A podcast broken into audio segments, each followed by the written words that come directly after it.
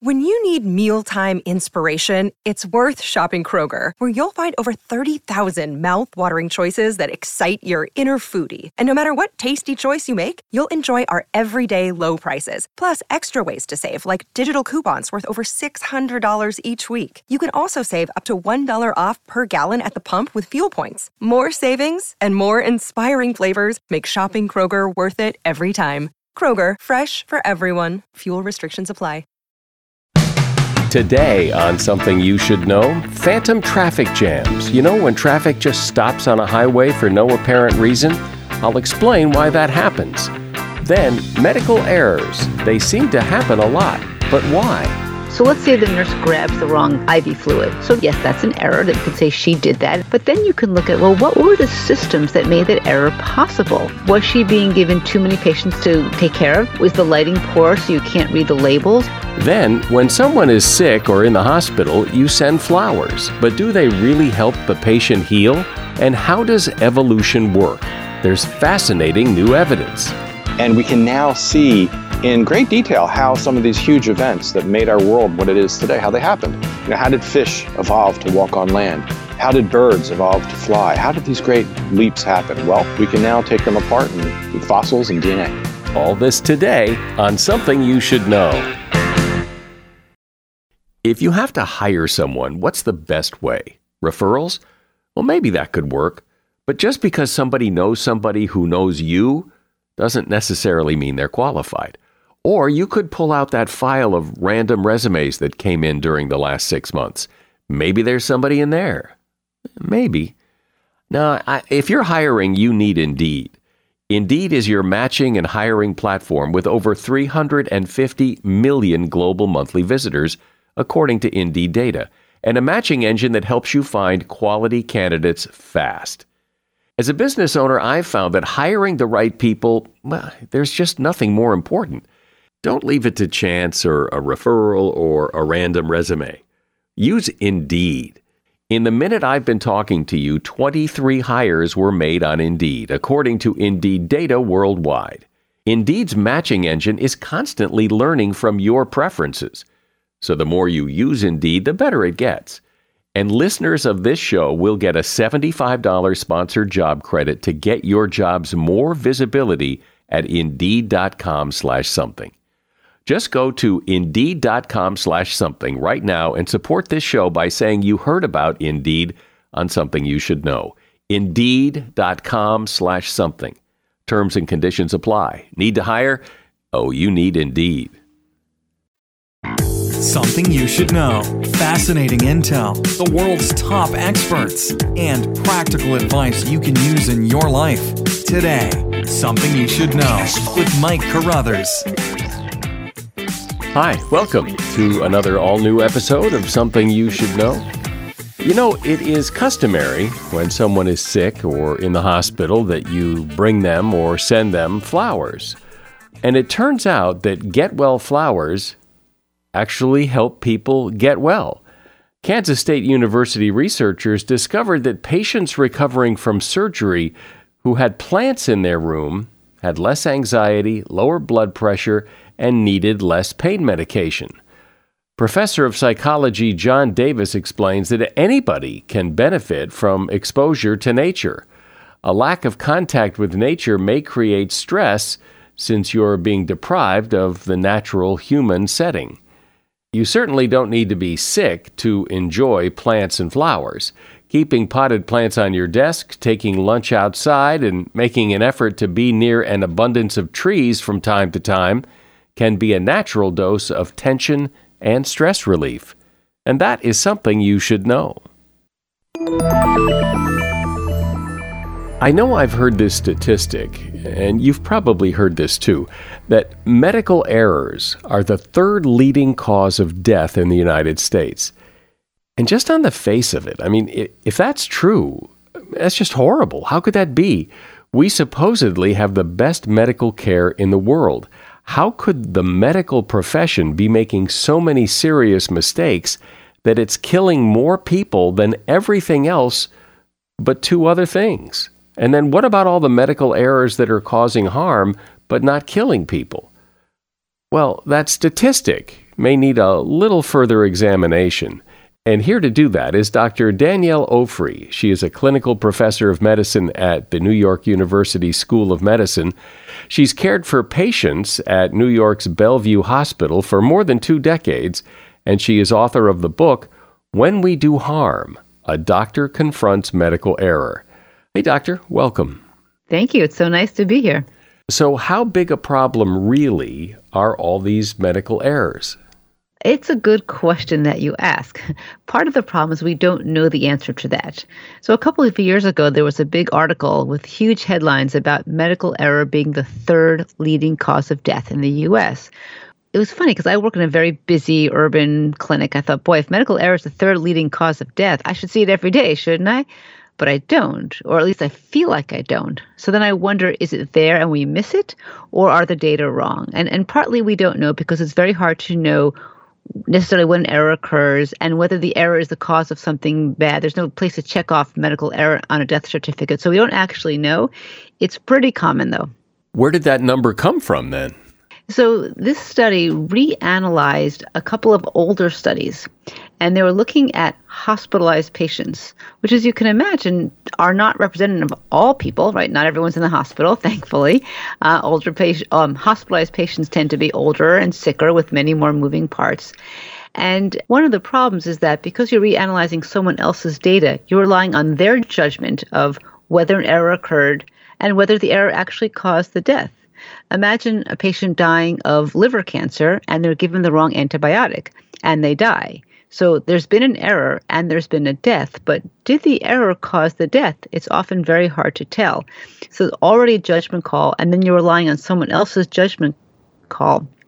So any biases will then get magnified if you then extrapolate to 350 million people. And so we hear the sensational stories about you know the doctor cut off the wrong leg or you know so the, these horrible medical error stories i imagine god i hope that's the exception not the rule. Um, are, are, they very rare or are they i mean one is bad enough but i mean how how bad is that? Well it depends how widely you cast the net. So catastrophic errors like cutting off the wrong leg or operating the wrong side of the brain those are rare. Th- those it, it takes a lot a lot of things have to go wrong for that kind of error to happen. They do happen, but they're not that common. However, there's lots of errors that are smaller and cause mild amounts of harm. Um, maybe the patient had to stay in the hospital a day longer, or maybe they, you know, had an upset stomach when they didn't need to have that. Things like that, which there may still be an error, but the consequences weren't grave. And then there's a huge category of what we call the near miss. That is, there an error has happened, but the patient did okay, or as I like to think, the patient got lucky that day. Um, and those errors are probably vast. We don't really know the number because who reports near misses? Very few people do, um, and because the patient isn't harmed, we tend to ignore them. However, that's kind of like the minefield of the future errors waiting to happen. So to me, near misses are just as important, even if there's no harm from those medical errors understanding that you're a physician, a practicing physician, so you're on the team, so I'm sure you have conscious or unconscious biases about this. But still, you've you've objectively tried to look at this problem, an important problem. So how would you, if you could step back, how would you rate your profession, your colleagues? How well a how well a job do they do as it relates to medical errors? That's also a tough question because there's many levels to that. So one is here, what does the individual doctor or nurse do? So let's say the nurse grabs the wrong IV fluid. So that yes, that's an error that you can say she did that and that was incorrect. But then you can look at well, what were the reasons, what were the systems that made that error possible? Was she being given too many patients to take care of because they're short staffed? Was the lighting poor so you can't read the labels? Do the medications look alike or sound alike? Was she being interrupted every five minutes by people asking for ginger ale and directions to the bathroom? So even though we can rank that nurse's boy, she was really rotten because she gave the wrong medication, you can also find the systems that made that error more likely. As a whole, as a field, I think we are finally waking up to the the sheer volume of, of errors or care that is less than we want it to be. And that includes not just outright errors, but harms that patients receive that we don't intend for them to get, even if an error wasn't committed. that's quite a vast issue. So the profession is waking up. We're still going a little slowly, and partly because we tend to want to blame the nurse or the doctor for making the mistake, as opposed to looking at the system that makes the error or bad outcome more likely to happen seems like that would be the case that the system is the problem and you know i've heard the comparison that you know uh, the airplane pilot if he makes a, a big error and somebody dies, he dies too. So that's why there's far fewer airplane accidents than there are medical problems because the doctor doesn't harm himself; he only harms the patient. It seems a little harsh, but but I see the logic in that. But I also think there's fundamental differences between the aviation industry, between airplanes and, and medicine. So for one thing, all the moving parts of airplanes are moving parts most of the moving parts in medicine are people. Um, and there's all kinds of people on the team. On an airplane, there's you know one pilot, one co-pilot, you know a fixed maintenance team, and that's really it. And, and the flight crew. In medicine, you may have dozens of people involved in care at all different levels. There's many moving parts, and and these are human beings, and they don't all necessarily come out the same. They don't show up with you know vasculitis diagnosis branded on their chest. They come in saying, "I don't feel good," and we have to figure that out. So it's it's quite a bit different. But I think going back to your original point about the wrong leg being cut off, why that's rare, most errors and bad outcomes tend to relate to some form of communication error. So it's not like we're just checking the parts of the um, engine, making sure it works, but are people communicating correctly? Are the doctors and nurses and physical therapists communicating appropriately? Are they communicating with the patient? Are they listening to what the patient's saying? And all those areas are why it's so much more difficult to to pin down where things go wrong. What about the patient's responsibility in this? Where, where, what role do they play in preventing medical errors? You know, medicine, it's a team sport. We hear that all the time we tend to think of the team as the doctors and nurses and then the medical folks, the people in scrubs. But really, the team is also the patient and the patient's family and the close friends who are there with them. We're all on the same team. And even if sometimes feel like we're we have opposing agendas, there's really just one agenda, and that is helping the patient get better. And so the patient and family, they do have responsibilities too.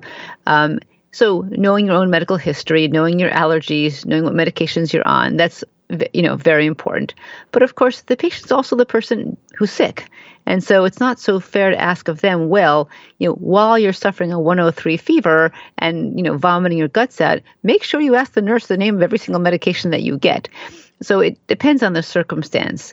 I think the more patients and families can be engaged and involved and know what's going on, keep a notebook, ask the questions, write down the answers, that's all for the better.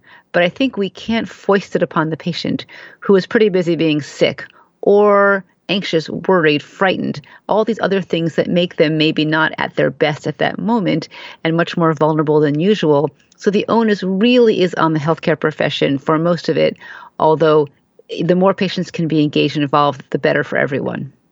Where likely do things go wrong? Is it medication typically? Is it what is what is it? Well, again, we don't have a good answer to that question. And one of the reasons that we don't have any kind of national database for reporting errors. So we have no way of knowing.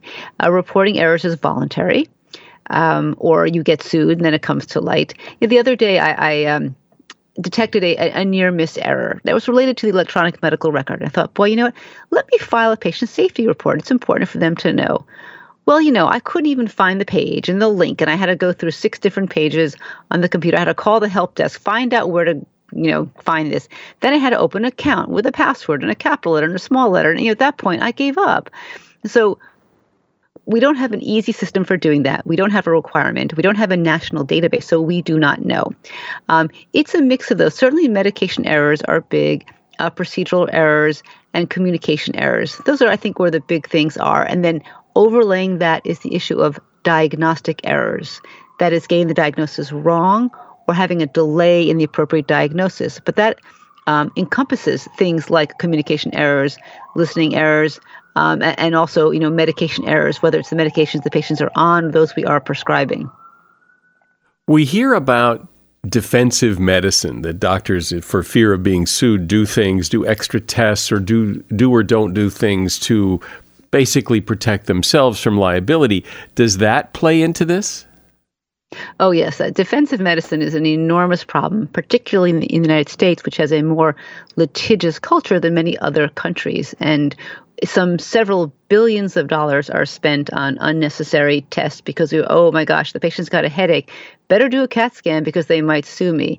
Whereas another country, you might say, hey, listen, I don't think it's anything other than a tension headache. Let's watch it and see how it goes. Um, and so it's not just the cost, though. Every test you do brings in its own room for error, right? You you do a CAT scan, you maybe you give someone contrast dye, and they might have a reaction to that, um, or you do additional tests that that um, pull up incidental findings that maybe are meaningless clinically, but then cause you to do more tests. And so um, we definitely we're just adding to the pile of things going on, and certainly the more that's going on, the more chance there is for things to go wrong. Well, plus there's this whole umbrella problem of people interact with doctors because they're sick. Things go wrong because they're sick. It's easy to blame the doctor. You know, people die, but people are going to die. Everybody's going to die. You can't always blame and sue the doctor because they were in the hospital at the time they died. Yeah, so it points to how um, limited the malpractice system is for addressing error because you have to actually prove that the the error, the issue caused the death or the bad outcome, that can be very hard to do. You know, again, people are sick. There are many things going on. A mistake might be made. It's very hard to prove that that mistake actually caused the, the death or the bad outcome, which is why malpractice only helps a very small sliver of patients. Um, other countries like Denmark are experimenting with other systems that are more akin to our workers' compensation system, where you don't involve lawyers and going to court, but you simply file a claim. And if the adjudicating board you know sees that this is maybe less than standard of care or you suffered some kind of harm then you either get a settlement or you don't. And in this way many more patients um, can get some kind of compensation get their issue addressed. Um, the payments are smaller but they're faster. They don't take five years. They take a few months. And also it becomes now a database um, a repository for finding out about problems that are going on. So you might see, oh, in one hospital, there are lots of claims for pressure ulcers, boy, something's probably going on there. So it has double duty for both giving more patients some kind of restitution, but also enabling, you know, researchers to see where things are going wrong. Well, this this is clearly a problem with a lot of moving parts that's really hard to nail down. We're talking about medical errors, and my guest is Dr. Danielle Ofri. She's a clinical professor of medicine at the New York University School of Medicine and author of the book when We Do Harm, a doctor confronts medical error. Another day is here, and you're ready for it. What to wear? Check. Breakfast, lunch, and dinner? Check. Planning for what's next and how to save for it? That's where Bank of America can help. For your financial to dos, Bank of America has experts ready to help get you closer to your goals. Get started at one of our local financial centers or 24 7 in our mobile banking app. Find a location near you at bankofamerica.com slash talk to us. What would you like the power to do? Mobile banking requires downloading the app and is only available for select devices. Message and data rates may apply. Bank of America and a member FDIC. As a listener to something you should know, I can only assume that you are someone who likes to learn about new and interesting things and bring more knowledge to work for you in your everyday life. I mean, that's kind of what something you should know is all about. And so I want to invite you to listen to another podcast called TED Talks Daily. Now, you know about TED Talks, right? Many of the guests on Something You Should Know have done TED Talks. Well, you see, TED Talks Daily is a podcast that brings you a new TED Talk every weekday in less than 15 minutes. Join host Elise Hu. She goes beyond the headlines so you can hear about the big ideas shaping our future. Learn about things like sustainable fashion, embracing your entrepreneurial spirit, the future of robotics, and so much more. Like I said, if you like this podcast, something you should know, I'm pretty sure you're going to like TED Talks Daily. And you get TED Talks Daily wherever you get your podcasts. So, Doctor, what about the problem that was portrayed in the podcast and the TV show Dr. Death? So, here was this doctor in Texas who was grossly incompetent and and perhaps even maliciously trying to do harm to people and he would just move from hospital to hospital. He would get fired for his his negligence and his incompetence, and then he'd get hired at another hospital, and it, he would just move on and do more harm and do more harm. Yeah, I mean that's a a, a tragedy, um, and I would say very rare. Um, a small subset, very small subset of bad outcomes are caused by truly negligent people like that. But it's very small. The overwhelming majority of errors and adverse outcomes result from clinicians who are committed, doctors and nurses who are doing their best under challenging circumstances and maybe temporarily just miss something or but it's certainly not negligence but there are a few it's small now the issue though of people covering is something else because there, you can imagine, you know, a step back from that kind of, you know, true criminal behavior. Let's say a doctor's getting older or uh, or having poor judgment or maybe off their game, not, you know, doing horrific things, but maybe not as good as they could be. Who turns that doctor and who reports that? That's very hard to do. I mean, many doctors and nurses have depression, uh, substance issues. They're being very overworked. Certainly, in the in the wake of COVID, many many clinicians are suffering, and it can come through in their work. And we would like our colleagues to you know bring those issues to the surface because we want to help that staff in addition to protecting their patients. Do doctors?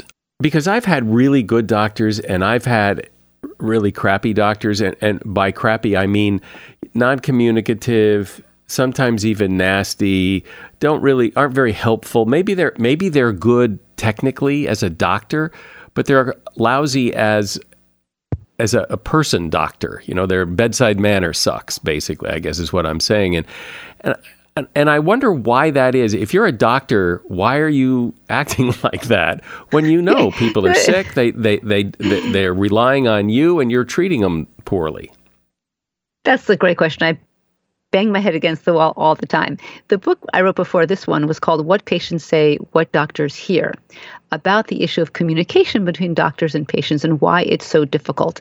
Because you often hear, you know, so and so, you know, great doctor but lousy bedside manner. But what I discovered after researching that book is that those things can't exist apart. You can't actually be a great doctor with a lousy, you know, quote, bedside manner, for which we really mean communication skills, because what the patient is saying is the primary data from which we make all our diagnoses, all our treatment plans. And so listening, it's not just nice, it's critical um, to be accurate um, and to make the right diagnosis. Now, why are some doctors really crappy? Well, some people are probably just misanthropes and they probably shouldn't have gone into medicine. Again, that's probably a smaller percentage, but I think a lot of doctors are simply so overworked by the system. I mean, right now, you know this, everyone knows this. You go to your doctor and they're sitting in front of a computer screen, battling with, with the electronic medical record. You know, you see them hitting the side of the computer and, you know, muttering under their breath about the help desk. And we've given doctors and nurses more, you know, annoying work to do than they even have the time for. So it's hard to even spend time with the patient if you have 25 minutes worth of box checking to do and 10 minutes to see the patient and do everything. So a, a lot of doctors and nurses, uh, I wouldn't say burned out because that puts a little bit of onus on them. I think they uh, it's more like a moral injury. They're being asked to basically cut corners because there's no way to do it without cutting corners. And that's morally corrosive. And so we use the term more of moral injury. And for many people, that becomes so difficult. It's very hard to maintain the reason you wanted to go into medicine to spend time with patients and be with them. And some people unfortunately end up with the phenotype of kind of a grouchy, uncommunicative doctor or nurse, and that's bad for everyone. Is being a doctor getting so difficult that it's really turning a lot of people off? Or are we facing a shortage of doctors like we are nurses or not? Well, we do have a shortage of doctors, particularly in the primary care fields that is, general internists, family doctors, pediatricians. And you might see a common theme. These are the professions that are very burdened by paperwork, um, are relatively lower paid on, on the spectrum of doctor payment, which is certainly no, no doctor is starving, but definitely they're lower paid. Uh, the hours tend to be longer. I mean, compare that to some specialties like dermatology, radiology, where hours are fixed and and the pay is very high because they're procedure based. So um, we we certainly have a shortage of primary care doctors. Try getting an appointment with a, an internist is pretty tough these days, and I think it's because the, um, you know, partly you accrue a lot of debt as a doctor. So to go into a relatively lower paid field is, is maybe not so appealing when you have $300,000 worth of debt. But also the, the paperwork burden of the electronic medical record is, is really unappealing and people don't want to do that. So I think it's really a, a concern that we need to think uh, pretty clearly about. Yeah. Well, it, but you would think, though, that if there was a shortage, that those who did go into it would make more money because supply and demand. Well, we wish, but it's really about who sets the reimbursement uh, for right. insurance companies. Right. So if I talk to my patient about diabetes and how to take their medications, maybe you know Medicare will reimburse my hospital forty-eight dollars. But if while I talk to them about how to make brown rice instead of white rice, which is really important for diabetes, and I simultaneously thread a catheter into one of their orifices, and you can pick any orifice you want, that payment goes up like tenfold. So anytime there's a procedure involved, the payments are higher. When it's talking to your patient about how to take your medications, how to work on the lifestyle to affect the you know your illness, that's not reimbursed. So there's no supply and demand. It's simply who was at the table when the uh, rates were set, and you can bet that the primary care doctors were not at the table. Well, what what about the idea of a primary care doctor? Because it seems like now and I, I've had this experience because I moved from an HMO to to Blue Cross or whatever that I don't even have a primary care doctor because it's hard to get in to see one when you're sick. Oh, they can see you in three months. Well, I probably won't be sick in three months. And so I just go to the urgent care. And if I need a specialist, I call a specialist. I don't even really have a primary care doctor. Yeah, that pains me to hear that. And, and certainly for someone young and healthy, that, that may work for the occasional thing that comes up. But as patients get older and have many chronic diseases, having a primary care doctor is essential. And, and I'm uh, it's been proved to me more and more during COVID, as patients, you know, were often cut off from their doctors, how much people's care suffered from having the doctor who's known you for five years and knows the complex interplay of your different illnesses, and also knows you well enough to know when something's wrong. When they come in and say, huh, something's off with this patient just by the way they're talking, or the way they're walking, or the way they sound. And that's so essential.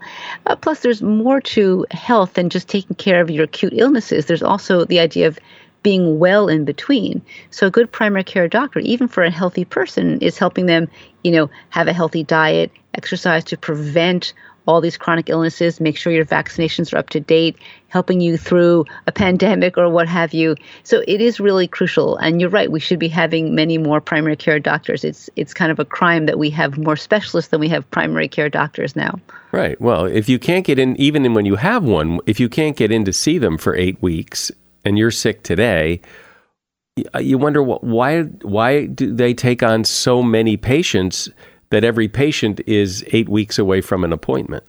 Well, if, if the insurance company reimburses $30 for a visit, in order for the you know company, the hospital, the practice to keep the lights on, they have to take a lot of patients on uh, for very short visits. So it that's the business model, which as you can see is crazy. We we sort of have this supply and demand model for a field that really doesn't you know it's not toasters or microwaves or jeans. It doesn't quite work that way, and so we're trying to fit one model into something else that doesn't quite work. And, and that's exactly what the problem is now. Well, we started this conversation by talking about that statistic that medical errors are the third leading cause of death. And I, I think you've done a pretty good job of explaining that, that A, that's pretty hard to determine, and B, there's a lot more to the story than just that statistic. Dr. Danielle Ofri has been my guest. She's a clinical professor of medicine at the New York University School of Medicine, and she has cared for patients at New York's Bellevue Hospital for more than two decades. She has a book out called When We Do Harm A Doctor Confronts Medical Error, and you'll find a link to that book in the show notes. Thank you, Danielle. Well, thank you. It's been a pleasure. How did we get here? And by that, I mean, how did creatures change and evolve over time to get us humans to where we are today? Did we really start out as fish and at some point fish came out of the water and stood up and started walking? And if so, how does that happen?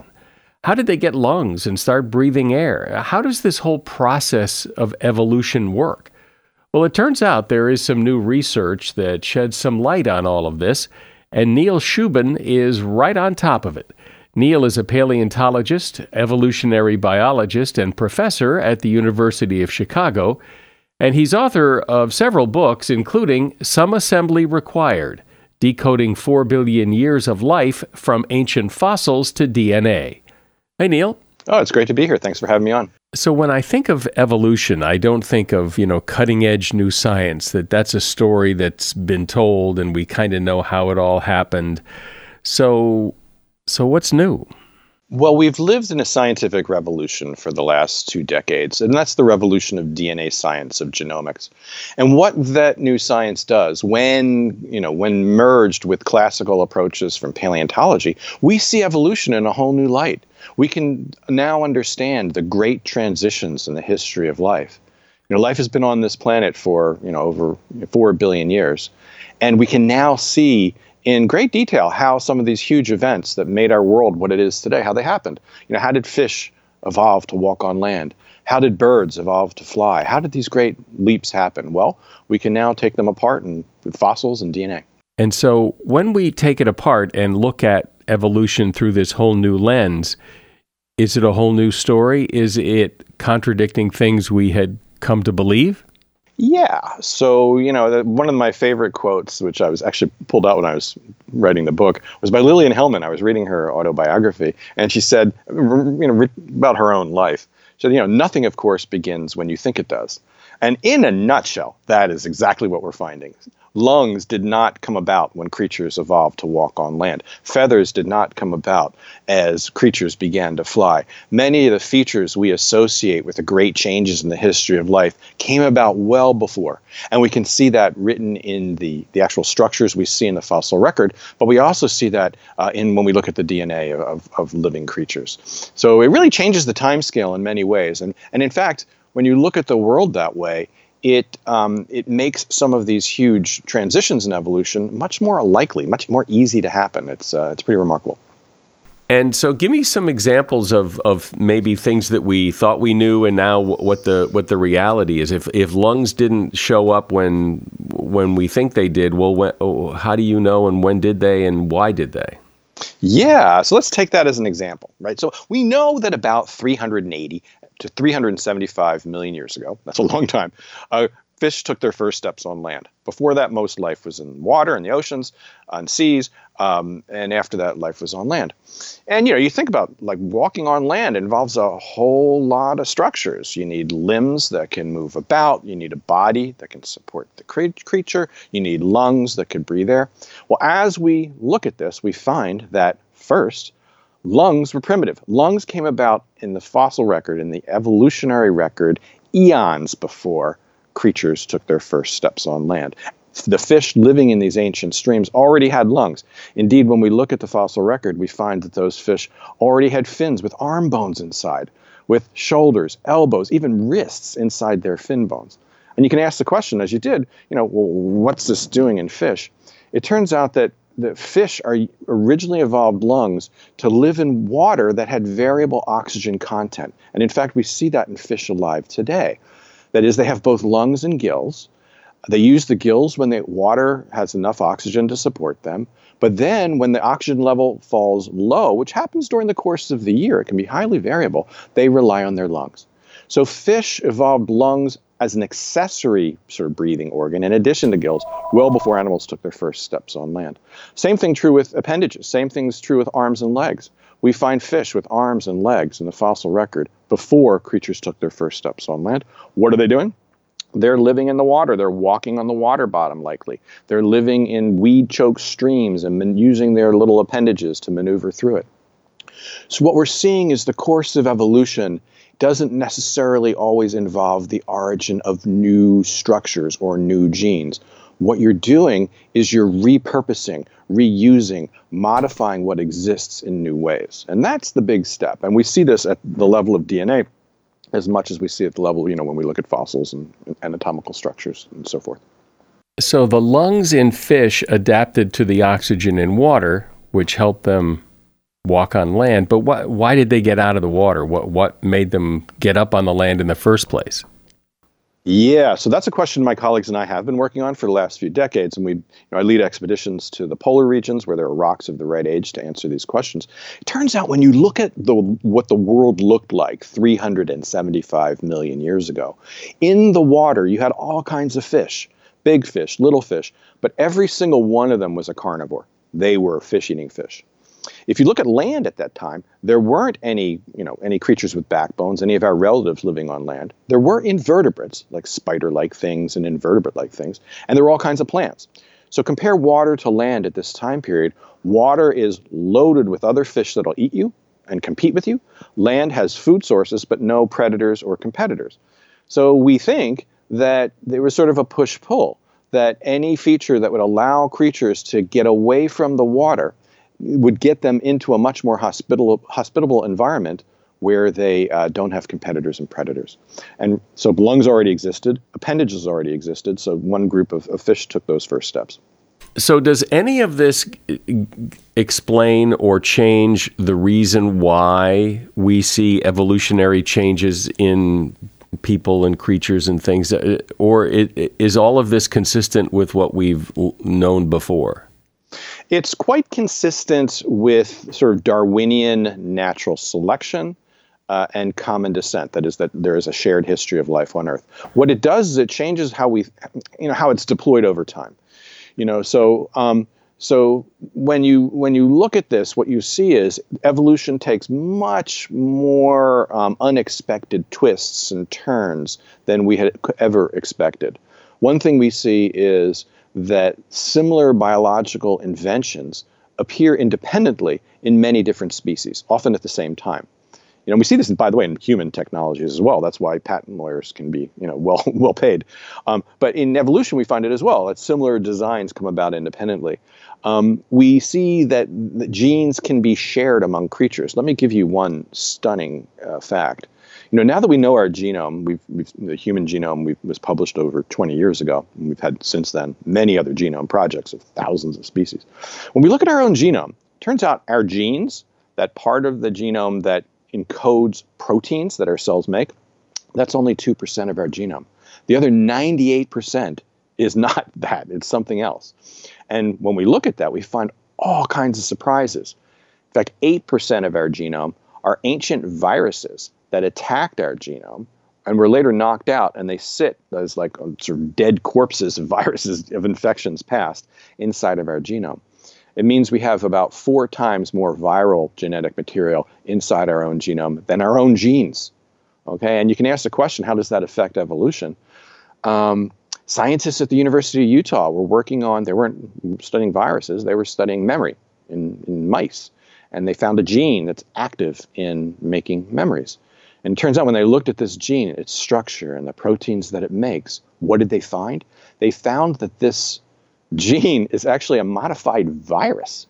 And when they traced its evolutionary history using the DNA record, they found that what happened sometime in the distant past, way in the distant past, like millions, hundreds of millions of years ago, is there was a virus that infected the genome of our ancient ancestors, and that virus was repurposed uh, to, to function as a gene involved in memories. So we find these incredible twists and turns to, to how evolution happens, to the fuel of evolution, in ways we could never have predicted. Nobody would have predicted that, you know, decades ago.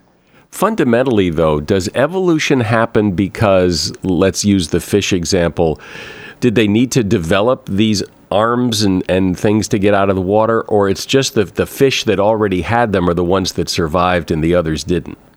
There you go. It's the second one. They already had them. So the ones that already had that stuff were, were poised for success, if you will. That is, when the environment, so they already had those structures. They evolved them for one purpose, living in water. But then when the environment changed or when the time was right, all of a sudden those features became incredibly useful to, you know, get out of the water when they needed to, get away from predators or away from competitors and so forth. So it's very much using what exists, not waiting for new stuff to appear. So this whole idea that we evolve, because uh, I think people have this perception that we develop things to meet our needs, and that's not the way it works. No, it's not the way it happens. I mean, and the needs change too. So you know, the needs at one time, you know, uh, you know, might favor certain features, um, but those features are really you know, for that particular time useful. It's only when they when the environment changes, then those features can find a new utility. Some oftentimes, and that's what we're seeing. And so, in that fish example, the, the fish that didn't have those developed arms and things that looked like they would be helpful, they just die off. No, they don't die off. They just, you know, they just evolve in different ways. Well, some of them became bigger fish and better predators. Others of them developed armor. You know, so there, there, there are different ways, different strategies. Think of this as in this in these streams 380 or so million years ago, 375. Think of it as, you know, it's a fish eat fish world. Well, if you have that sort of environment, there are different ways you could be successful. You can get big, you know, because big fish eat little fish. You can get armor because that's obviously protection from being eaten, or you can get out of the way. You know, and so what we find are fish following these different strategies. Our distant ancestors, you know, those fish that took the first steps to walk on land, they're the ones who got away. Know, but other fish took different strategies to deal with that environment. So I understand how the evolution helps species survive but what I don't really get is how do they turn into other species? How does a fish eventually become a human and not just a bigger fish? Yeah, so basically what we have is when you follow the course of, of change, what you'll see is, we're talking over, you know, hundreds of millions of years, what we can do is I can trace. So let me give you an example. I, my colleagues and I, working in the Canadian Arctic, designed expeditions to find a early, you know, early limbed animal. We turned, ended up finding a fish that was transitional. It was one of the first fish to uh, have arm bones and so forth. But it was a fish with a humerus, an upper arm, a forearm, even parts of a wrist, inside of a fin. Likewise, this fish had a neck. This fish, as I mentioned before, had lungs and gills, things like that. So we can trace the upper arm bone, the humerus, um, from fish to amphibians to reptiles to birds to mammals. We can trace the ulna and radius, the you know the forearm bones, from this fish all the way up to people through different species. We can trace the, the neck, we can trace the wrist. So we can deploy the fossil record to really see these connections and to see how similar features evolved to be used in different purposes from fish to amphibians to reptiles to mammals to birds. Even more, we can look at this at the genetic level. That is, we can ask the question what are the genes that build our, in our development, build our hands and feet? Okay, fish don't have hands and feet; they have fins, right? And so, what are the genes that build our hands and feet? So we can look at those, and we can. There have been a bunch of experiments over the last, you know, 15, 20 years that show this, show a, a set of genes that are involved. Well, we can trace those genes all the way to fish. It turns out fish have those hand and wrist building genes too. And guess what they're doing? They're building the terminal end of their fin. So what we're seeing here is that what you have are similar genetic tools that build you know, one end of a fin are also building a, a, limb. So that genetic continuity exists as well. So what we see is incredible continuity, you know, among you know all, all life, honestly. But we can trace that all the way from fish to people, um, and we can do that at the level of um, of fossils and arm bones and you know head bones and so forth. We can do it at the level of anatomy, and we can do it at the level of DNA. And it's really all three of those records which point to the same thing. So in school, remember that chart where the, that showed the, the the ape, and then you know the next guy was a little more human, and then the next guy, and the next guy, and then pretty much this up standing up straight human guy. Yeah, I remember that. I don't like that one. it's kind of like doesn't really depict evolution as we think about it now. You know, it shows a much more linear path for evolution, and honestly, what we're seeing now is a, a, a path of evolution that has twists and turns and mergers and acquisitions and reversals and you know independent origins of different things. It's it's much more chaotic than that similar that simple you know continual ladder of change. But there is a progression of change it, because we're told uh, anyway that we we are descendant or our apes are our descendants that we evolved we're from the descendants that. of apes. Yeah, we, yeah we're, descended from apes. Yeah, right. Um, so uh, on that chart, there's these various uh, uh, depictions of of man developing along the way, but in terms of fossil records, it doesn't seem there like there's a lot of those middle guys anywhere. That there are a ton of middle guys. There are a ton of middle guys. I mean, the the argument goes every time you find a middle guy, you create two gaps in the fossil record. We have early hominids that have you know, small brains and are bipedal. Then we can trace the origin of larger brains. You know, we it's a given the fact that the fossil record is notoriously uh, incomplete. uh, we have amazing connections among species. You know, my colleagues and I designed an expedition to find you know, a creature transitional between fish and, and, and limbed animals and land living animals. And we did it using the tools of evolution and stratigraphy and so forth. It took us six years, but we found just that animal. You know, and people are doing that over and over again with feathered dinosaurs that look a lot like they're merge, bordering on bird anatomy, uh, with whales with hind legs that show how they arose from other mammals when creatures returned to the seas. We have you know hominids which can, which show you know the acquisition of many of our traits. But even more than that we have the dna we can compare our dna now to the dna our entire genome. We can compare from uh, a human of different kinds uh, to chimpanzees. And we can ask the question at the level of dna what are the genes that make us different uh, from chimpanzees? What are the genes that make chimpanzees different from other mammals? And on and on and on. And people are doing that. We now can list out what those genes are and ask the question what are they doing? How are they involved in brain development? And things like that. And so you found this transitional creature that's somewhere in between fish and human. That's correct. And what did it look like? It's pretty wild. It's a, I think it's one of the most beautiful fish around. it's a creature that's about four to eight feet long. So the smallest one's about four feet, the biggest one's about eight. If I was to hold it in front of you, you know, what you'd see was a fish with, with you'd say, initially you'd say probably looks like a fish, right? Because it has scales, you know, on its back and its belly. It has fins, and you can see the fin webbing, the fin rays in the fossil. Um, it has fish-like texture in the bones of its skull. The shoulder looks in part fair, part of fishy. But when you look again, what you'll find is this thing has a flat head like a like a early um, uh, land living animal, like almost like a crocodile. Has paired nostrils. Uh, it has a neck. No fish has a neck. When you look in the fin, it has an upper arm, a humerus, a forearm, a radius and ulna, even parts of a wrist inside the fin. Some of the bones in its shoulder look uh, like limbed animals. Like the there's a scapula, which is similar to um, our distant relatives. It really is a mix. I remember when we found it, we found it in 2004 and published the paper in 2006. And uh, my son was in uh, uh, nursery school close to here, and the teacher asked me to bring a cast of the fossil in after you know after the paper appeared. So I brought the cast of the fossil in, uh, to the, my son's class, and I asked the kids. I said, "Hey, hey guys, what do you think it is?" And one kid raised his hand and said, "Oh, I think that's a fish because see, it has scales and there's a fin there, so fish have that." And another kid corrected him and said, "No, no, no, it's like a crocodile." it's like I'm like you're both right. You know, it's like you know, so you sort of see both features in this thing, land living and fish. And so it is it a it's a transitional creature between fish and human, but but it isn't like fish became human. It's like didn't then the fish become something else, and then it became apes, and then it became human. I'm sorry. Yeah, that's so basically over time. That's what happens. It's not the fish did it; its descendants did. Look, uh, you know, we are modified descendants of our parents. Our parents are modified descendants of their parents, and on and on and on and on. And I can trace that genealogy with our DNA, right? If I had your DNA and the DNA of other people, I can actually trace your genealogy from the genomic signature that it leaves, right? Well, I can use those same techniques to, to take our, our relationships even deeper. I could show how we're related to chimpanzees using those techniques, gorillas, deeper in the tree, and so forth. So think about it as, as a giant family tree, right, um, of descendants. Of each descendant is modified from its parental um, uh, you know, it's, it's either his parents or parental species. So think about it as descent with modification. I'm a modified descendant of my parents. My parents are a modified descendant of their parents, and just continue that on and on and on to millennia, and you can see how you know how evolutionary history works. And those modifications from my parents to me are modifications just because of the blend of the parents.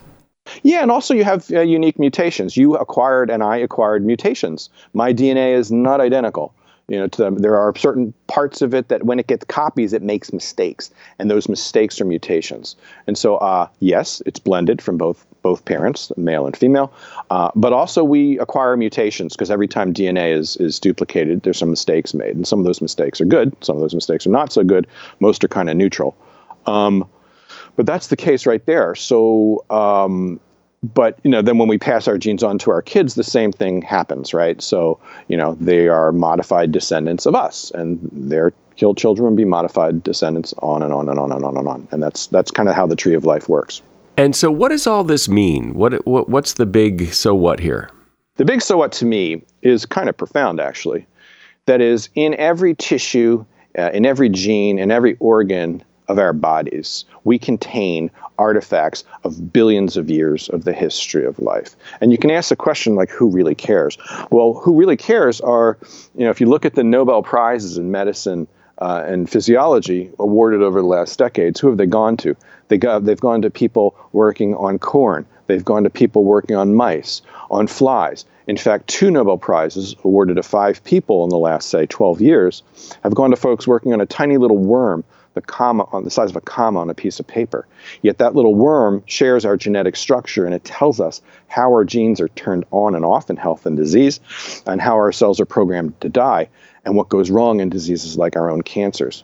So, you know, so I like to think that as we discover you know, cures to everything that ails us, you know, their connection to the rest of life on our planet is something that has profound uh, importance. And the more we understand about our relationship to other species, and the more we understand about the, you know, the workings of the genetics of evolution, the more we can, you know, sort of leverage that and put it to use for human health and also understanding our place in nature. Well, you know, uh, that chart that was always on the wall in the science classroom of those those guys that were standing up not so straight, and then six guys later, it's standing up pretty straight. I always suspected that it wasn't that neat and organized, and it turns out, as you've been explaining, it's it's really chaotic. It's interesting to hear. Neil Shubin has been my guest. He is a paleontologist, an evolutionary biologist, and professor at the University of Chicago. The name of his book is Some Assembly Required Decoding 4 Billion Years of Life from Ancient Fossils to DNA. And there's a link to that book in the show notes. Thanks, Neil. Thanks for being here. Thanks, Mike. It's been a pleasure. If you drive much, I'm sure you've wondered about the science of traffic flow. It's really fascinating. It turns out that if we all worked together better, we'd all get where we're going a lot faster. Phantom traffic jams, for example, they're a real thing that traffic will just slow down for no apparent reason. Why? Well, it turns out that when a car in dense traffic slows down even slightly, that causes the car behind that car to slow down even more. And then the car behind him slows down more, and that action spreads throughout the entire lane of traffic. And it gets worse and worse the farther back it goes. And pretty soon, cars have to stop. According to a study by physicist Craig Davis, selfish driving costs us about $100 billion a year in wasted time and fuel. Here's what would improve traffic flow dramatically and reduce traffic jams. Look past the car in front of you to anticipate what's coming up ahead. Excessive braking is a big cause of traffic jams. Act altruistically. When people are trying to merge from the on ramp, slow down and let them in. Don't procrastinate. If highway construction is shut down in lanes up ahead, merge early before the lane closes. All those things will help traffic flow a little better and get you going to where you're going a little faster. And that is something you should know. I know you know people who would like this podcast, and they would appreciate it if you would share it with them. I just know that to be true. So share it. I'm Mike Carruthers. Thanks for listening today to Something You Should Know. The Bigger Pockets portfolio of podcasts are worthy of your investment. We're having a real conversation as real real estate investors. New episodes available every day. It's important to buy where it makes money and not necessarily where you want to travel to. Bigger Pockets, On the Market, Rookie Real Estate, or Money Podcast. The purpose of flipping is to create more cash so then you can reinvest into other types of properties. The Bigger Pockets Podcast on YouTube or wherever you listen.